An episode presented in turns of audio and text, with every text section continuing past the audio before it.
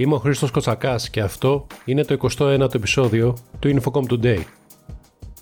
Τα οικονομικά αποτελέσματα για το δεύτερο τρίμηνο του 2023 ανακοίνωσε ο ΤΕ. Σύμφωνα με αυτά, παρουσιάζει σταθερή αναπτυξιακή πορεία στην Ελλάδα με αύξηση εσόδων κατά 2,4% και προσαρμοσμένο EBITDA ενισχυμένο κατά 0,9% με το περιθώριο στο 40,9%. Όπως δήλωσε ο πρόεδρος και CEO του ΟΤΕ, Μιχάλης Τσαμάζ, το δεύτερο τρίμηνο συνεχίσαμε την αναπτυξιακή μας πορεία, σημειώνοντας θετικές επιδόσεις στην ελληνική αγορά, η οποία, όπως αναμέναμε, χαρακτηρίζεται από εντυνόμενο ανταγωνισμό, προσθέτοντας πως σε ένα πιο σταθερό μακροοικονομικό περιβάλλον αναμένουμε ότι οι τάσεις που καταγράφηκαν κατά τα πρώτα τρίμηνα του έτους θα συνεχιστούν και στο δεύτερο εξάμεινο. Συνεχίζουμε την αυστηρή διαχείριση του κόστους για να διατηρήσουμε την κερδοφορία μας και να ανταποκριθούμε στις δεσμεύσεις μας.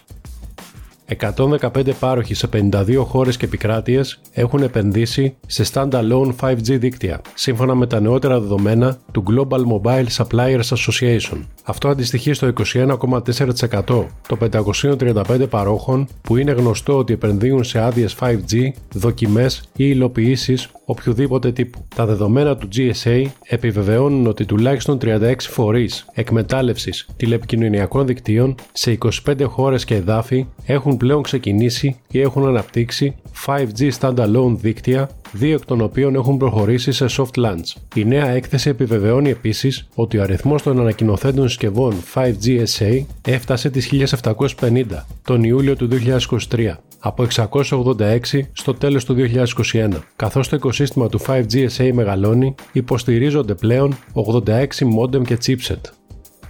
Το βρετανικό Cable δημοσίευσε την ετήσια ανάλυσή του για τις ταχύτερες broadband συνδέσεις στον κόσμο. Όπως και στην περσινή έκθεση, η Δυτική Ευρώπη βρίσκεται στην κορυφή της περιφερειακής κατάταξης με μέση ταχύτητα download 118,69 Mbps. Η Βόρεια Αμερική βρίσκεται στη δεύτερη θέση με έναν μέσο όρο 94,02 Mbps. 8 από τις 10 πιο γρήγορες χώρες στον κόσμο βρίσκονται στη Δυτική Ευρώπη. Το Μακάο και η Ταϊβάν είναι οι μόνες τοποθεσίες που μπήκαν στην πρώτη δεκάδα των ταχύτερων στον κόσμο και βρίσκονται εκτός της Δυτικής Ευρώπης. Η Ελλάδα βρίσκεται στην 68η θέση του πίνακα με 53,85 Mbps download. Υπάρχουν 16 χώρες στην περιοχή της Ανατολικής Ευρώπης, εκ των οποίων οι δύο βρίσκονται στο πάνω μισό του πίνακα, με 6 στις πρώτες 50 ανακοινώθηκε ότι για τη δράση βασικός ψηφιακός μετασχηματισμός μικρομεσαίων επιχειρήσεων δεν είναι δυνατή η οριστικοποίηση της υποβολής αιτήσεων χρηματοδότησης στις περιφέρειες σε μετάβαση, Αττική και Νότιο Αιγαίο λόγω εξάντλησης του διαθέσιμου προπολογισμού. Διευκρινίζεται ότι παραμένει ως δυνατότητα η επεξεργασία αιτήσεων χρηματοδότησης υπό τη μορφή σχεδίου στο ΟΠΣΚΕ. Επισημαίνεται ότι ανάλογα με την πορεία της διαδικασίας αξιολόγησης ενδέχεται να ενεργοποιηθεί εκ νέου η δυνατότητα οριστικοποίησης υποβολής αιτήσεων χρηματοδότησης για την οποία θα ακολουθήσει νεότερη ανακοίνωση.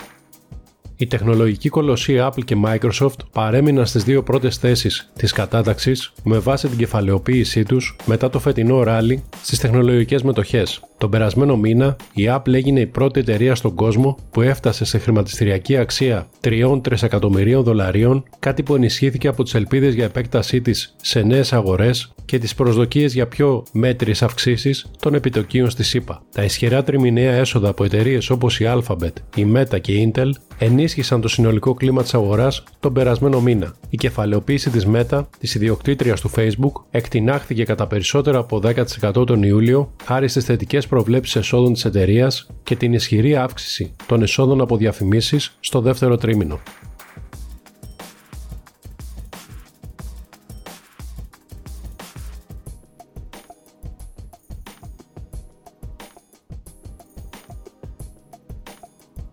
Το Infocom Today θα είναι και πάλι μαζί σας με νέο επεισόδιο την 3η 29 Αυγούστου. Καλό καλοκαίρι, καλές διακοπές σε όλους.